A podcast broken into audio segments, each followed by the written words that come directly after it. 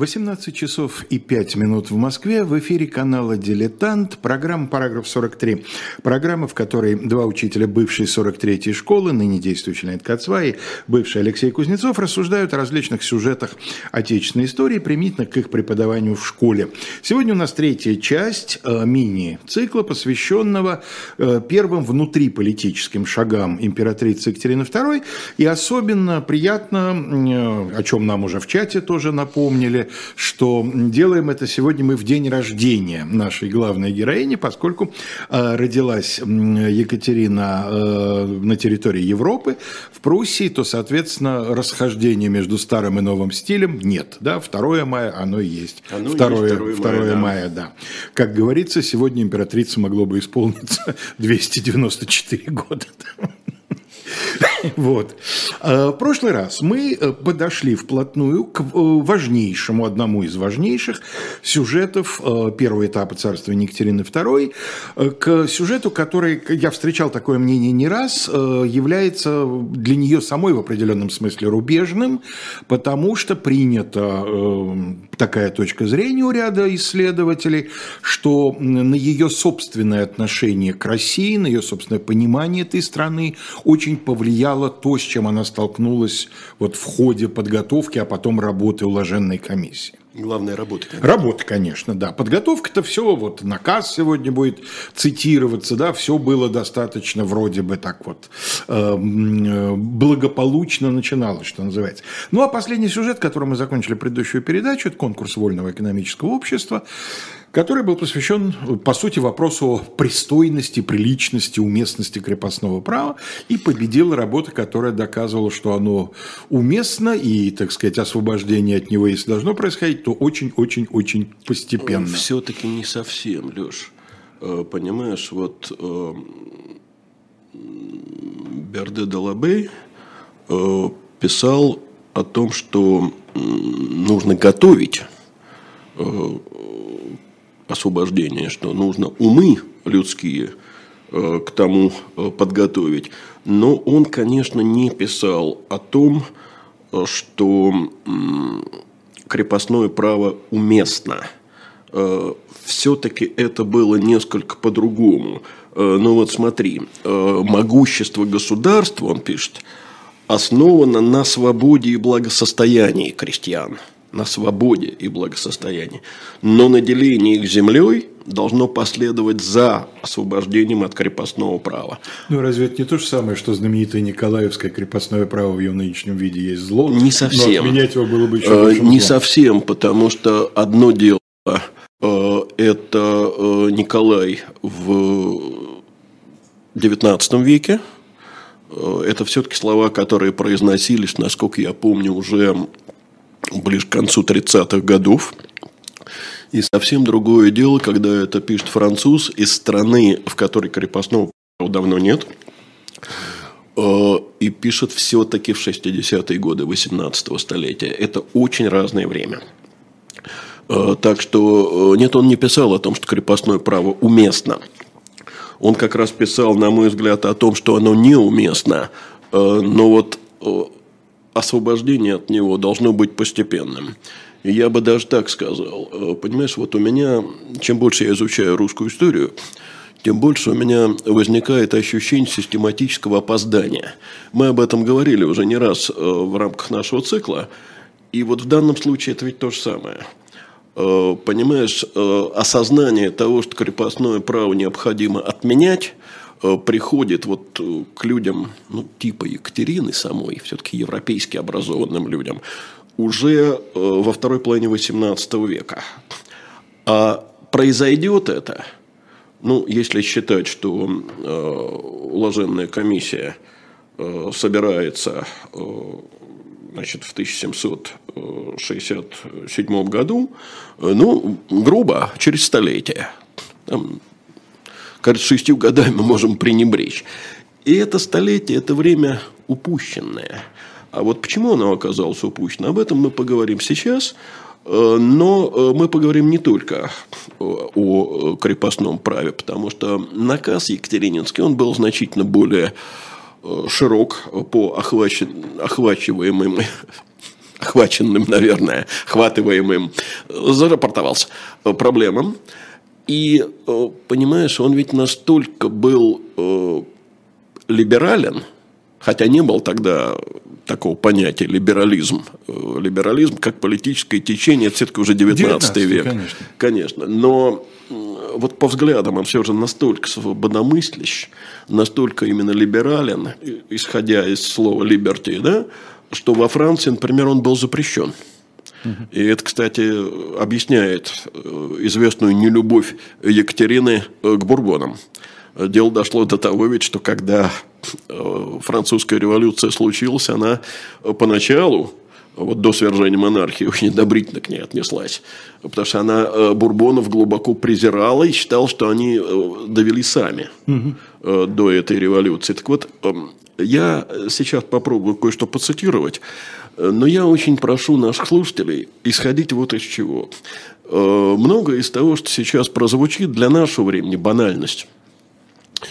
Но это писалось не в наше время. Это писалось в сословной стране, с э, жестким э, разделением сословий, с крепостным правом, э, с заведомым неравенством. И звучали многие из этих, так сказать, максим буквально революционно.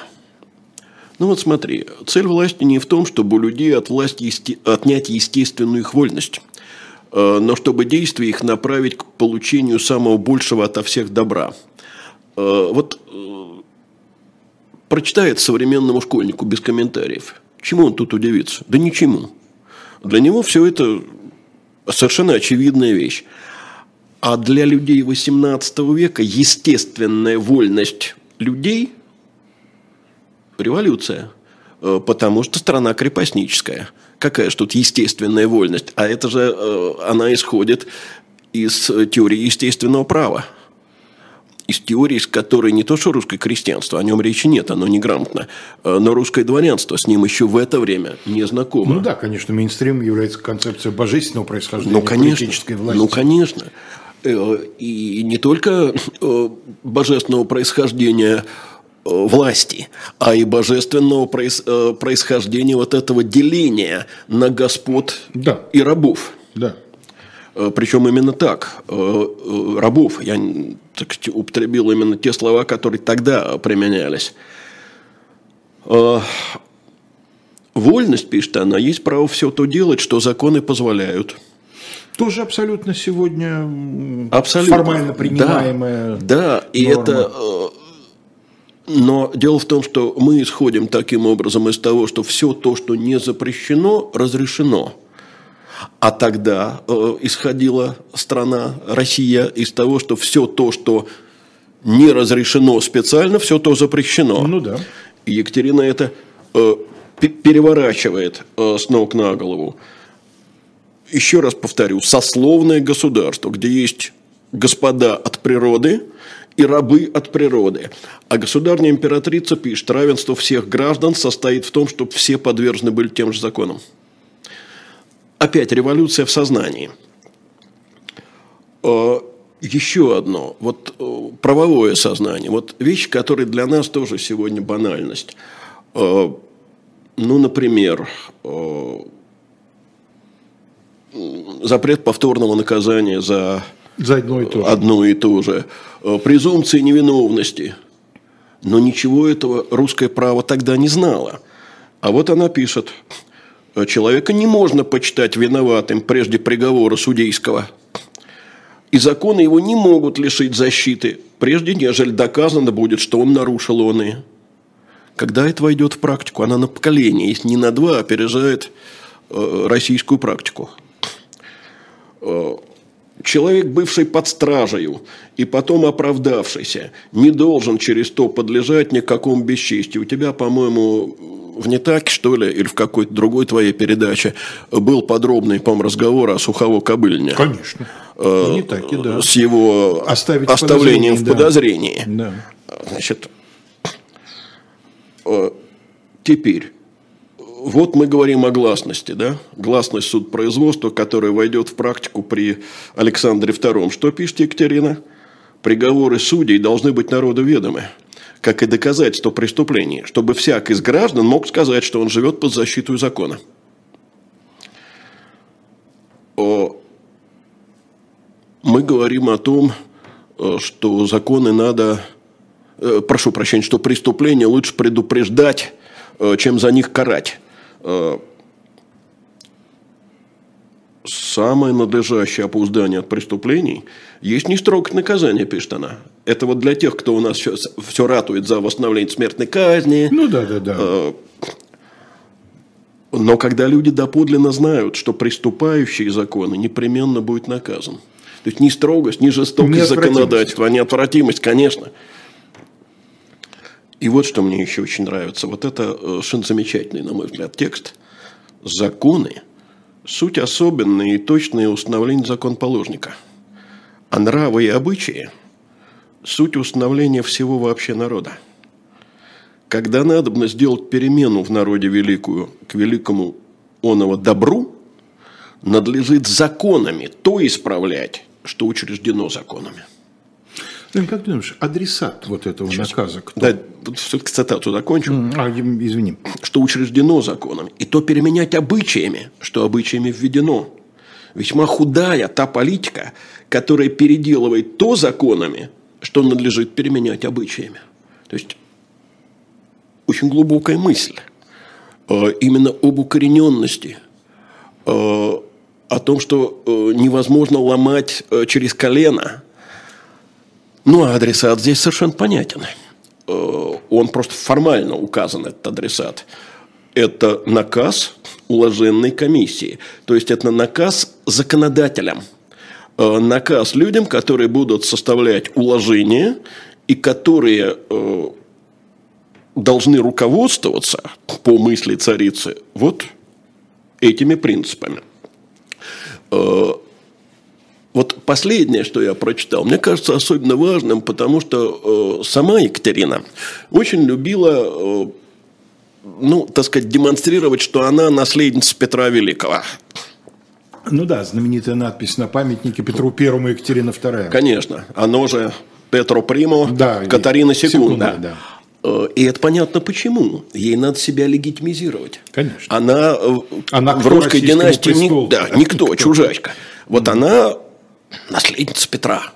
При этом на самом деле она абсолютно противоположна Петру. Потому что что Петр делал всю свою жизнь? Он то переменял законами, э, что надлежал переменять обычаями. Вот он ломал через колено. Но в этом же наказе есть еще одна фраза, которая просто ну, настолько противоположна всему тому, что делал Петр – что я, честно говоря, просто э, изумляюсь, когда это читаю.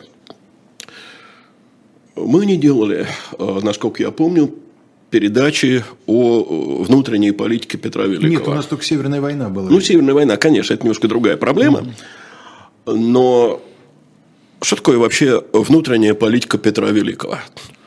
Какой главный документ ее? Генеральный регламент. Yeah. Вот Петр все старается э, регламентировать, уточнить э, регулярное государство, которое Евгений Викторович Анисимов, в общем, переводил, как мне кажется, очень справедливо, как полицейское государство. Что пишет Екатерина, наследница Петра? Нету ничего опаснее, как захотеть на все сделать регламенты. Казалось бы, для, для нашего стереотипного представления о немцах мысль очень стра- странная. Нам-то как раз кажется, что немцы все она, конечно, Она, конечно, немка, но она все-таки человек просвещения в первую очередь. И... Ну и потом наш стереотип, видимо, не совсем верен, прямо скажем. Я имею в виду стереотип немцев. Ну, естественно. Ты понимаешь, э, у меня вот первый такой, как теперь говорят, э, когнитивный да, диссонанс – был, когда я э, в Англию приехал. Это была моя первая заграница. Что такое у нас представление об Англии Конан Дойль? Ну, конечно. И вот ну, я... Диккенс немножко, и... у тех, кто постарше. Да. Ну да, я, у меня тут проблема, я не люблю Диккенса с детства. Окей, понимаю. Э, вот. И я вижу совершенно вот страну, в которой всей этой чопорности, видимо, нет уже несколько поколений. Литература формирует не совсем современное представление, особенно если это литература столетней давности. Ну да. Вот. Так вот, смотри, к этому наказу, мне кажется, надо э, еще об одном документе поговорить немножко. Вот это как раз ее экономическая политика. Этот документ называется «Рассуждение о мануфактурах». Он очень тесно связан э, с наказом. Фраза, которую я только что процитировал о регламентах, тут повторяется. И говорится, не запрещать и не принуждать. Мы лучше ничего не делаем, как что делаем вольно – непринужденно. Где тут Петр? Какой Петр? Это полное отрицание петровской политики. Вот она пишет о мануфактурах. Иного присмотра я нужным не нахожу. Ибо коллегия еще менее установлена для угнетения рукоделий, что, несомненно, последует, если будут мешаться во всех сих хлопот. Но она все-таки по-русски не совсем точно выражается. Я у всех членов коллегии спрашиваю, захотят ли, чтобы я посылал всякий месяц к ним в дом перерыть их пожитки? Не требуйте же рыть в доме рукоделием своим питающегося. Это крайне созвучно нашему времени, когда Абсолютно. каждые несколько лет пытаются ограничить число проверок э, да. малого, среднего и, и прочего сколько, бизнеса. И сколько не да. пытаются не минимизировать, э, он все растет и растет, этот проверяющий аппарат. Э, кстати, даже по школам это заметно. Какое-то в этом году совершенно фантастическое э, количество так называемых диагностик. У нас дети не учат, только диагностики пишут. Это что же самое? Конечно. Ну, чиновник же так видит ну, да. целесообразность своей работы. И вот тут э, надо все-таки немножко, прежде чем мы перейдем к крестьянскому вопросу в наказе, э, надо немножко остановиться на ее э, двух Э, экономических шагах. Первый, правда, шаг сделан не ею, она его только подтвердила. Э, это шаг сделан еще при э, Петре III. Это знаменитый указ 1762 года, который запретил покупку крестьян к заводам. Вообще, вот с этим указом получилось интересно. Это указ, который э, привел к прям противоположным задуманному результатам. Ведь он э, был принят для того, чтобы охранить привилегии э, помещиков, которые владели мануфактурами. У них-то крестьяне есть, им не надо к заводам посессионных покупать. А купцам, не тем, которые уральскими заводами владели металлургическими, там уже все давно куплено и никаких новых деревень не нужно. А вот э, стекольные, там, кирпичные э, и всякие прочие Полотняные мануфактуры, да. да. Полотняные чаще были очень. Помещичьими, конечно. Да, а вот я говорю о купеческих. Э, к ним запретили покупать крестьян для того, чтобы у помещиков не было конкурентов. И выяснилось очень скоро, что этим указом положено начало закату подневольного труда. Э, почему? Да потому что э, те самые фабриканты, которые возмущались, которые требовали э, им право покупки рабочих вернуть, э, всячески старались запрет это обойти, через несколько лет вдруг обнаружили, что вольные-то рабочие работают лучше –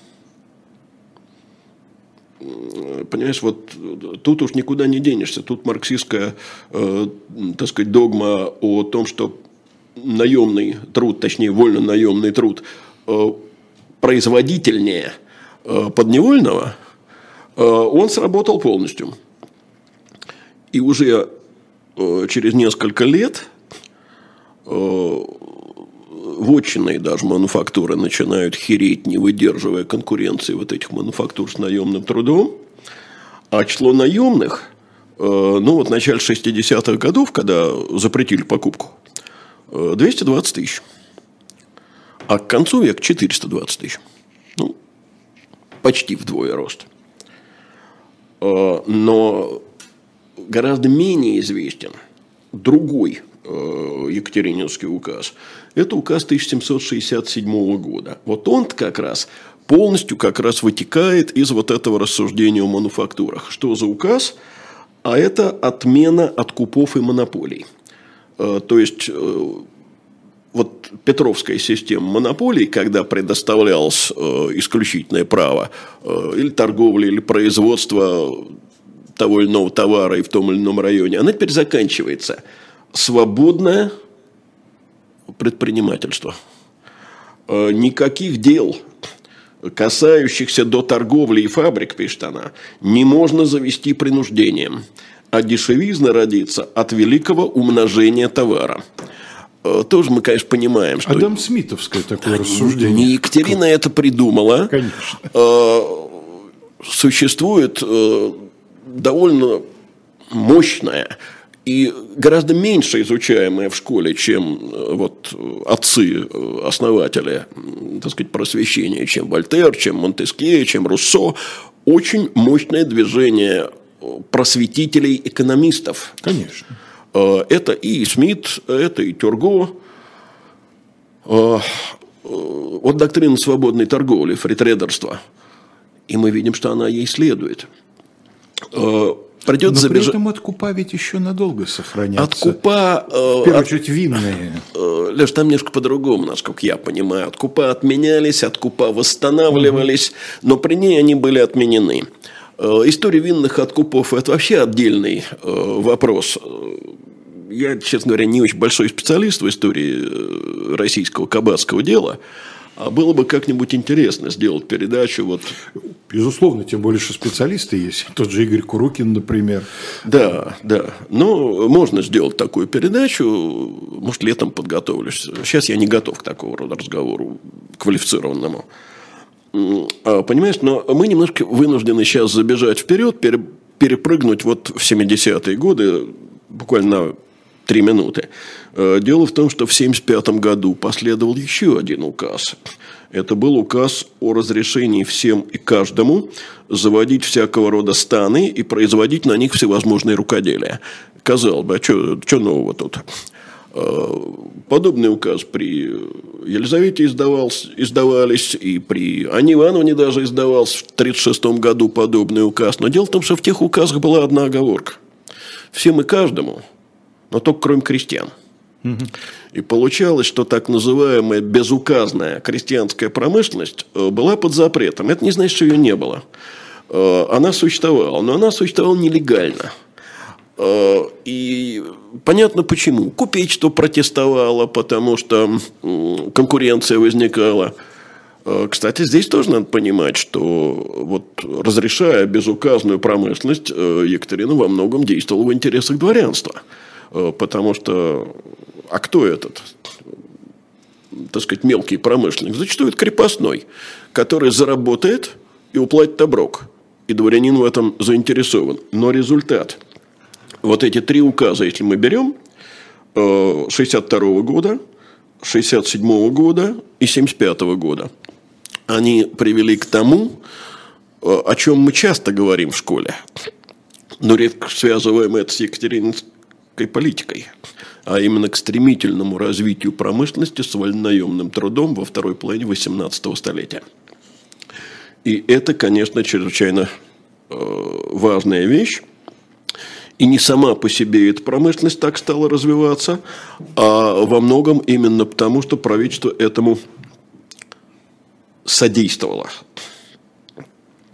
Ну, а теперь, я думаю, нам э, стоит вернуться к наказу, но уже действительно поговорить о том, что, э, так сказать, не единственное важно в этом наказе, но тоже очень важно. Это крестьянский вопрос. Давай прервемся, чтобы потом Хорошо. уже этого не делать, хотя чуть-чуть, буквально до середины часа осталось.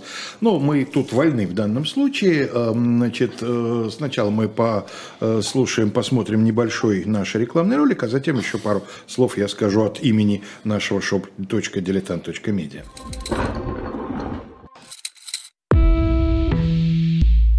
Вы лучше других знаете, что такое хорошая книга. Мы лучше других знаем, где ее можно купить. Книги на любой вкус с доставкой на дом. Интернет-магазин «Shop Дилетант Media».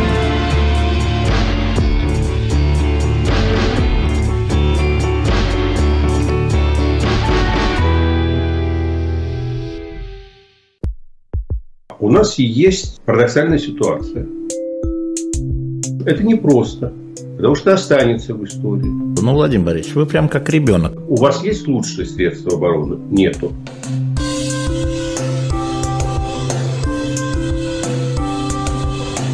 Мы же не живем в России просто так. У нас всегда должна быть какая-то миссия, ради которой можно сдохнуть. Это вообще вот кто доказал? Бжезинский. shop.diletant.media продолжает предлагать вам книги самых разных э, типов.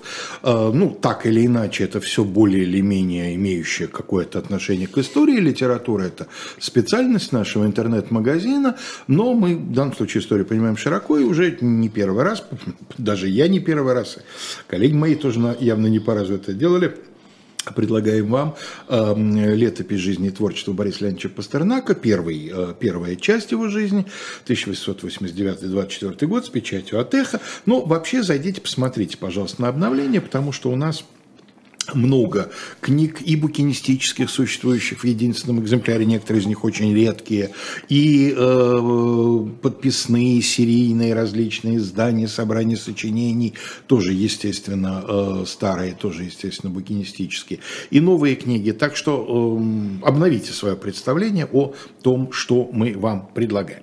Ну и теперь главный вопрос, собственно, это крестьянский вопрос. Да, но э, тут надо иметь в виду, что до нас э, дошел вариант наказа, но э, глубокому, я думаю, сожалению исследователей не дошел черновой. Э, в окончательном варианте наказа специальной главы о крестьянах нет. Э, правда, существуют некоторые упоминания. Ну вот, например, статья 254 Э, там имеется требование, чтобы законы гражданские, с одной стороны, злоупотребление рабства отвращали, а с другой стороны, предостерегали бы опасности, могущие оттуда произойти. Есть статья 270. Э, там требуется предписать помещикам, чтобы они с большим рассмотрением располагали бы свои поборы, и те поборы брали, которые менее мужика отвлекают от его дому и семейства. И, в общем-то, все. Но дело в том, что в письмах самой Екатерины, э, которые она писала своим заграничным корреспондентам, э, содержится упоминание о том, что наказ она дала, черновой вариант, читать своим сановникам. И дала им волю чернить и вымарывать, пишет она, все, что хотели. Они более половины того, что написано было мною, поморали, и остался наказ уложения яко напечатан. А кто редактировал, непонятно? Все фамилии, конечно, неизвестны. Ну, хоть кто-то. А вот кто-то сейчас угу. этого кого-то вспомним. Э, ну, по-видимому, там все-таки шла речь о постепенной отмене крепостного права, таком медленном процессе в духе Биарде Далабе, э, потому что сказано было так, не должно вдруг и через узаконение общее делать великого числа освобожденных. Угу. То есть не сразу. Э, это статья 260 наказа. И есть э, очень интересная полемика между Екатериной и Александром Петровичем Сумароковым, который, помимо того, драматург и поэт, угу. был все-таки крупный придворный сановник. И вот здесь я хочу употребить слово – которая, ну, не то что в 18 веке, а еще лет 30 назад в русском языке начисто отсутствовала. Да и 20, по-моему, тоже. Это слово «эмпатия». Э, то есть, вот э, когда читаешь э, заметки Сумарокова, то поражаешься, насколько вообще отсутствовала эта эмпатия по отношению к крестьянам у русского дворянина. Вот смотри, что он пишет. Сделать русских крепостных людей вольными нельзя – скудные люди ни повара, ни лакея, ни кучера иметь не будут. То есть, понимаешь, кто эти люди? Скудные люди, небогатые помещики. Да? Э, иметь не будут. И будут ласкать слуг своих, пропуская им многие бездельства, дабы не остаться без слуг и без повинующихся им крестьян. И будет ужасное несогласие между помещиками и крестьянами, ради усмирения которых потребны многие полки. и непрестанная будет в государстве междоусобная брань. Вместо того, что ныне, и дальше он рисует замечательную картину, что ныне помещики живут покойно в вотчинах, а так вотчины их превратятся в опаснейшие им жилища, ибо они будут зависеть от крестьян, а не крестьяне от них. Нравственность испортится. Да, ты понимаешь, вот э, сегодня читать этот текст э, невозможно, не вытаращив глаза, как мне кажется. Э, не то что мировоззрение, а миропонимание изменилось. Вот за эти 200 с лишним как лет. Как изменилось, Лень? Несколько лет назад председатель Конституционного суда заметил, что крепостное право было скрепой. Да. Сумароков об этом же. А ты помнишь, э, какой все-таки по этому поводу... Ну, тогда еще да. Разразился хай. Да, правильно ну, разразился. Конечно, правильно разразился, да. Так вот, дело в том, что Екатерина, в отличие от Сумарокова, прочитавшая этот текст о том, что помещики ныне живут покойно в отчинах, делает на полях ироническую заметку. Это все сохранилось, вот этот экземпляр сохранился. И бывают отчасти зарезаны от своих, пишет она. Бывает, отчасти.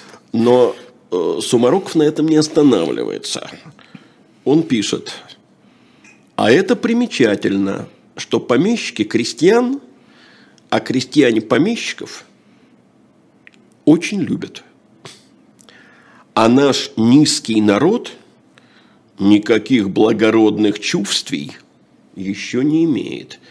Что он имеет в виду? Как соединить эти две фразы? А очень, они ровно а, противоположны друг другу. А очень просто, на самом деле, мне кажется, их соединить.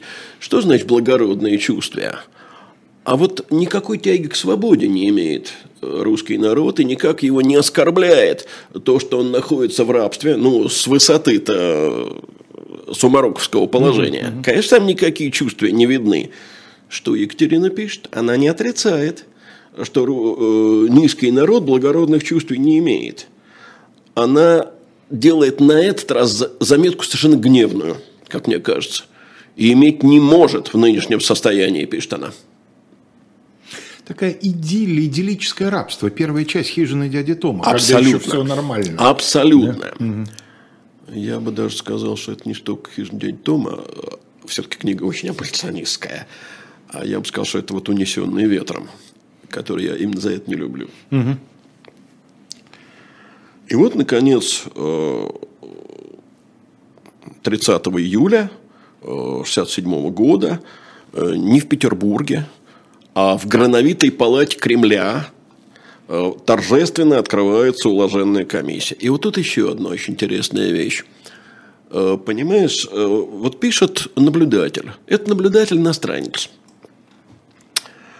И ты знаешь, я думаю, что вот когда такой текст читаешь, то очень интересно его прочитать, не говоря детям, из какой страны этот иностранец, и попросить их определить это самих – а текст такой. Русские не говорят и не пишут ни о чем другом, как о собрании депутатов, и заключают, что они составляют теперь счастливейшую и могущественнейшую нацию во всей Вселенной.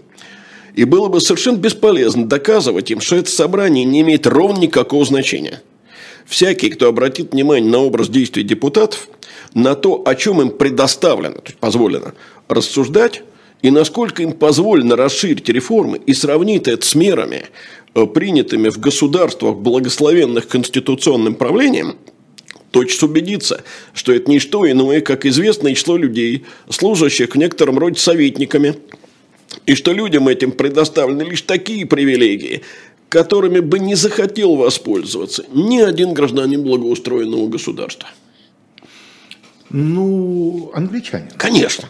Ну, Алексей Валерьевич, то, что это как... Но я не знаю, кто автор. Я действительно Неважно пытался... в данном случае. Но то, честно... что вы определили, что это англичанин мгновенно, это, простите, неудивительно. А вот для школьника это может быть на самом деле очень серьезной задачей. Э, почему? Потому что школьник должен не только определить, он должен обосновать, почему это не француз. Это мог бы быть американец, но тоже американец с английской схемой пока еще в голове. Конечно, да. конечно. Все-таки не забудем, что 76 год еще далеко еще впереди. достаточно. Поэтому да. это все равно англичанин. Еще Соединенных Штатов независимых э, просто нет. Угу. Он должен определить, что конституционное правление – это чисто английская ну, так сказать, особенность того времени, да, он должен определить, э, что действительно депутатам разрешено немногое, а депутатам генеральных штатов, в общем, которые к тому, что 75 лет не собирались, не собирались да. да, что им, в общем, разрешено немногим больше и так далее. Э, любопытно, что среди э, избранных вообще дворяне большинства не составляли, если взять статистику. Э, потому что там 564 было депутата, из них дворян 161 человек. На первый взгляд. А на второй взгляд выясняется, что 28 правительственных чиновников – это тоже дворяне, что среди 208 горожан полным-полно дворян. То есть это именно те, кто по дворянской квоте да. избран. А определить, э, сколько там дворян от городов, Э, на самом деле довольно трудно. Угу. Никаких крепостных там, конечно, нет и быть не может.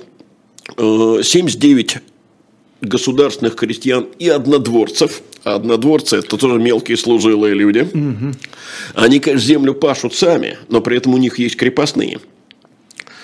Ну и 54 казака и 34 отнесенных тогда к такой категории инородцы – Инородцы – это главным образом представители мусульманских э, народов, потому что здесь, конечно, речь не может идти ни о Прибалтике, э, ни об Украине. Тут никаких инородцев, э, этого понятия здесь нет.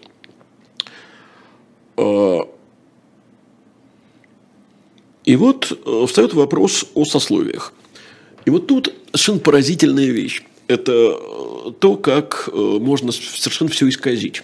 Я помню какой-то старый учебник, уже не помню его авторов, э, учебник, по которому в свое время учился и по которому я преподавать начинал в школе. Э, там говорит, говорилось так, что вот в уложенной комиссии звучали обличения помещиков, которые притесняли крепостных, там звучали предложения законодательно ограничить размеры повинностей. И императрица испугалась и комиссию распустила. Возникает вопрос, э, были такие предложения? Были. Да, действительно, был такой э, депутат, я имени его, к сожалению, не помню, фамилия его Коробин. Он действительно Дворянский очень, депутат. Да, а все дворянские депутаты, кого я сейчас буду называть, все mm. дворянские депутаты, они, он очень, так сказать, эмоционально обличал помещиков, которые своих крепостных притесняют, и говорил, что не мудрено, что крестьяне бегут и будут бежать при таких условиях существования. А вот э, депутат Козельский, Яков Козельский, вот здесь я им помню, э, он э, говорил, что да, надо законодательно ограничить размеры повинностей. И был даже более радикальный депутат, э, депутат Маслов. Он говорил, вообще не надо э, ничего ограничивать, надо просто изъять всех крестьян у помещиков, передать их э, в ведение специальной коллегии, пусть она повинности взимает, и помещикам их передает. Фактически это бы означало отмену крепостного права. Ну да. Кстати, ну, в сочинении, приезжавшего в Россию еще в 17 веке э, француза Деневиля подобные замыслы, помнишь, кому приписывались? Нет. Василию Васильевичу Голицыну. Угу. Хотя там всего одна фраза, и не очень понятно, правильно ли Деневиль это все понял, и адекватно ли он это передает. В чем фокус вот этого советского учебника? А фокус в том, что таких депутатов, которых я сейчас перечислил, вот их и было трое – Ровно трое. То есть акцент смещается туда, куда нужно. Да. И это называется, насколько я понимаю, иллюстративный метод, э, которым можно доказать все, что угодно, э, вплоть до того, что Иисус Христос был воинственен. Ну, понимаешь, не мир принес я вам, но меч. Но меч, совершенно конечно, верно. Да. И э, с таким же успехом можно доказать, что Советский Союз был царством гуманизма прям-таки в 1936 году, если опереться на Конституцию. Конституцию, конечно. Вот. А, но дело в том, что вот их было трое и никого больше. А подавляющее большинство встало, так сказать, стеной просто на защиту дворянских привилегий. И э, прежде всего в защиту права распоряжаться крепостными без всякого вмешательства со стороны по своему усмотрению. А мы прекрасно понимаем, это не эпоха Александра II. До Крымской войны далеко. Идти наперекор дворянству – это самоубийство для императрицы. Она прекрасно помнит судьбу собственного супруга – Э, не то что отмена крепостного права, а даже всякая попытка ограничить крепостное право всерьез для нее автоматически потеря трона. Вот она пишет. Едва посмеешь сказать, что они, они, то есть э, крепостные крестьяне, едва посмеешь сказать, что они такие же люди, как мы, и даже когда я сама это говорю, я рискую тем, что в меня станут бросать каменьями – когда в комиссии для составления нового уложения стали обсуждать некоторые вопросы, а, относящиеся к этому предмету, не было, я думаю, и 20 человек, которые по этому предмету мыслили бы гуманно и как люди. Ну хорошо, а горожане? Э, дело в том, что Екатерина как раз мечтала о создании так называемого третьего чина – Третьего сословия, да? Ну да, она это называла третьим чином, потому что, ну, есть э, дворянство. Троазье мейта, третье состояние, буквально да, да, с французского. Да. Ну, она это называла третий чин, но, видимо, просто применяясь к российскому ну, да, словоупотреблению, mm-hmm. да, традиционному. Э, и она думала, что это можно сделать, предоставив горожанам широкие права Э, для занять торговлей, промышленностью. Вот отсюда ее рассуждение о мануфактурах, оттуда многое в наказе. Чего добиваются городские депутаты? Расширение крепостного права. Совершенно верно. Почему Они... только... А что только дворяне? А мы да. тоже хотим. Да. да. Дайте нам право покупать э, крепостных. Но, правда, у них еще было одно требование – торговля – это наше дело, не барское. Э, господа пусть от торговли отойдут в сторону. Они хотят монополию. Да. Но монополию не личную, конечно, да, а сословную. Да, сословную. То есть, иначе говоря, э, в отличие от той же Франции, где третье сословие ставит вопрос о, об отмене сословных привилегий и о широких правах, русское э, купечество, его еще буржуазиит, в общем, не назовешь – оно добивается не прав, а оно добивается привилегий. То есть оно мыслит по-старому. И Екатерина отказался от создания нового уложения. По-видимому, э, царица считала, что э, вот принимать новое уложение без провозглашения сословных прав не привилегий, а прав, без смягчения крепостного права – Э, без всего этого новое вложение не только бесполезно, но может оказаться вредно. А тут началась война. Первая русско-турецкая в ее правлении. Совершенно верно, да, вот именно в ее правлении. Ее правлении, конечно. Э, это война 68-74 годов, о которой мы, я думаю, будем в свое время говорить, потому что вот как раз этот сюжет э, внешнеполитический точно надо, так сказать, нам будет освещать.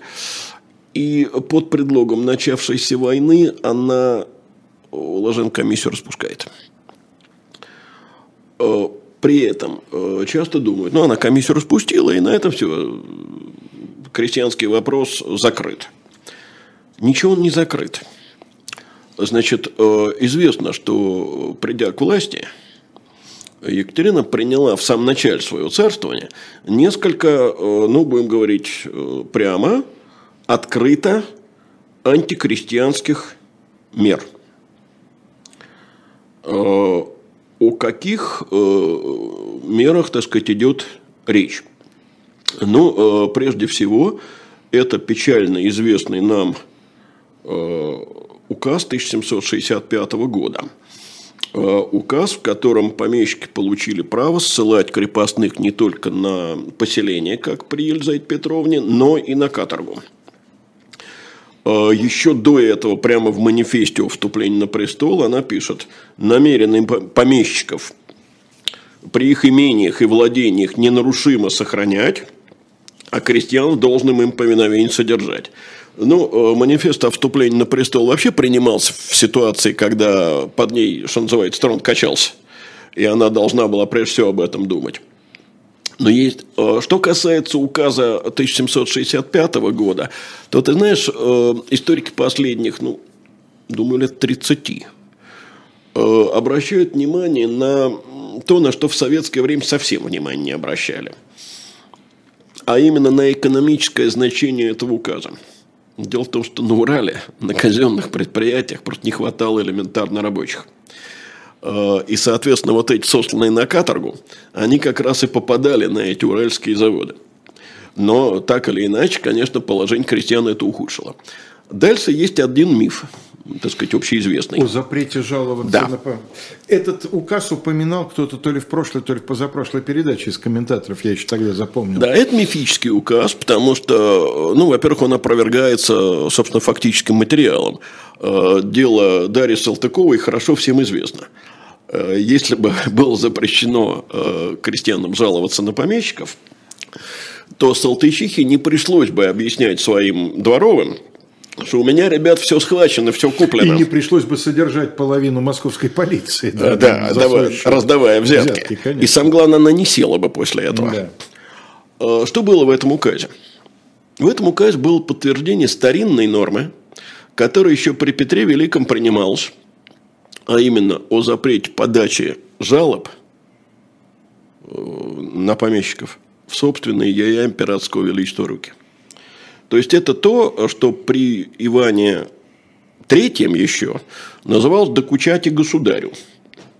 Другое дело, что это очень хорошо э, рисует нам российскую реальность, когда кроме как броситься на колени перед императорской каретой... И лично вручить да, прошение. И да. вот подать прошение, другой надежды не оставалось ни на что. Угу.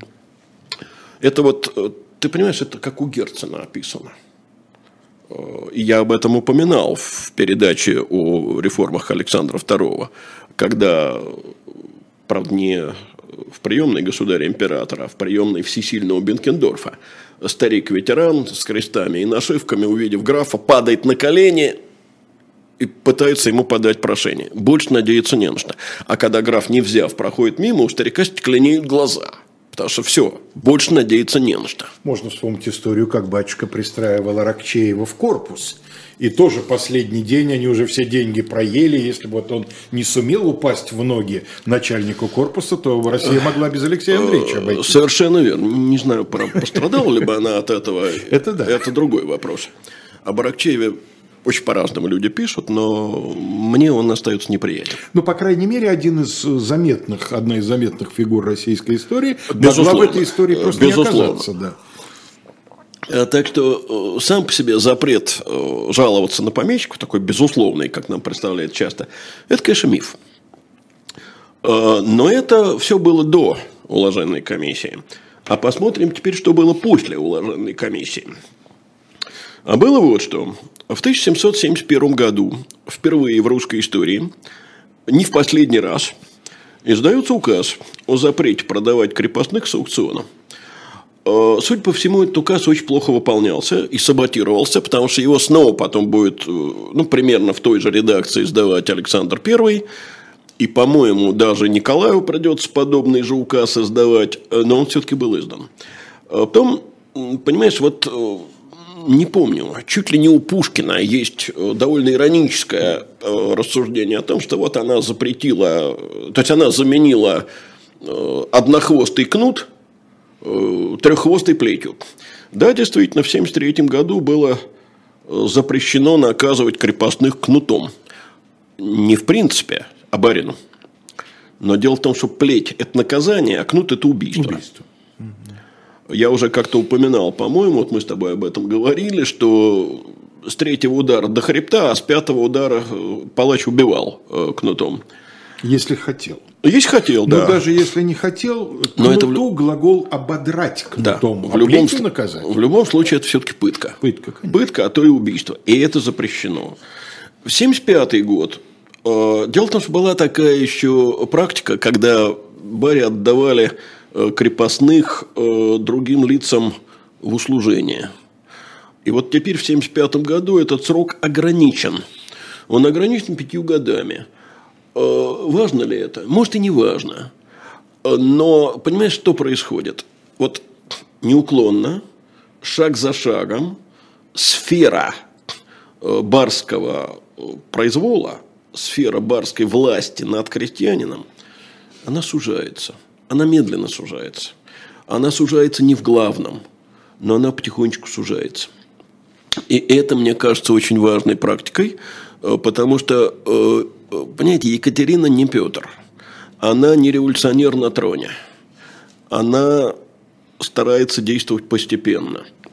И хотелось бы мне все-таки вернуться к вопросу вот о предложении Берде де Лабе о том, что надо на умы к этому подготовить. Дело в том, что э, у одного из наших слушателей, э, пусть предыдущей передаче, был вопрос, а что это означает подготовить умы? Э, дело в том, что все боялись анархии – это во-первых. Во-вторых, чего еще боялись? Понимаешь, вот довольно много приходилось читать о таких случаях, когда даже после реформы, реальной реформы 61 года, крестьяне говорили, да раньше все было проще.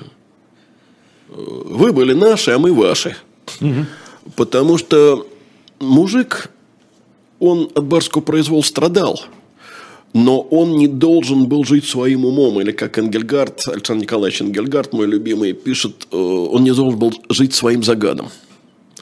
Знаешь, это вот как, э, наверное, тебе тоже приходилось слышать такие рассуждения, я их слышал от своих ровесников. Проще всего было в армии. Там не надо было Абсолютно, думать. Да. Там за тебя думали. Все, что тебе надо было делать, тебе предписывали. Есть люди, которые так жить не могут, которые от этого просто в депрессию впадают. А есть люди, которым при этом очень комфортно. А есть люди, которым некомфортно, но они привыкают, им да, становится да. комфортно. А я про это и говорю. Да. Нет, есть тех, кому комфортно с самого начала. Вот они пришли, ну, может быть, да. Они обычно становятся сержантами. Да, ну я имею в виду людей, которые вот когда им не надо самим думать, э, им как легче. И, конечно, это касается не всех крестьян. Были в крестьянской среде, конечно же, бунтари. Но очень много было тех, кто не был готов к самостоятельной жизни э, вот именно э, в таком плане. А как строить свой бюджет? А какие работы вести? И в этом смысле действительно к свободе надо готовить. И то, что э, вот та реформа, о которой мы говорили, реформа 1861 э, года, в общем, была проведена быстро и была, подго...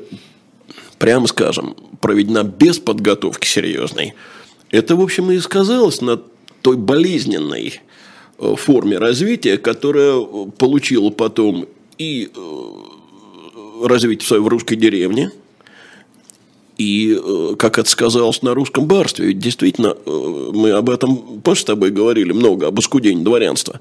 Все это почему? Потому что упущено время. Вот эти э, годы, ну если не сто лет, то 80 уж точно были упущены. А упущенное время не возвращается, история этого не любит. Да. Ну, нашим слушателям как и крестьянам до отмены крепостного права, выбирать особенно не приходится. Слушайте, что вам предстоит дальше. После 19 часов на канале «Живой гость» в программе «Особое мнение» Кирилл Мартынов, которого российские власти считают иностранным агентом, а все остальные главным редактором «Новой газеты Европа», беседует с э, нашим корреспондентом, коллегой Василием Полонским. А в 21 час на своем обычном месте, как всегда по вторникам, программа э, Екатерина Шульман и Максима Курникова «Статус». Я думаю, что не нуждается в комментариях, что это такое, вы хорошо знаете. Всего вам самого доброго. До следующего вторника. У нас еще одна передача в цикле э, Екатерина «Первые шаги во внутренней политике». Они, правда, уже будут не очень первые, но ну, тем да, не менее. Всего вам доброго.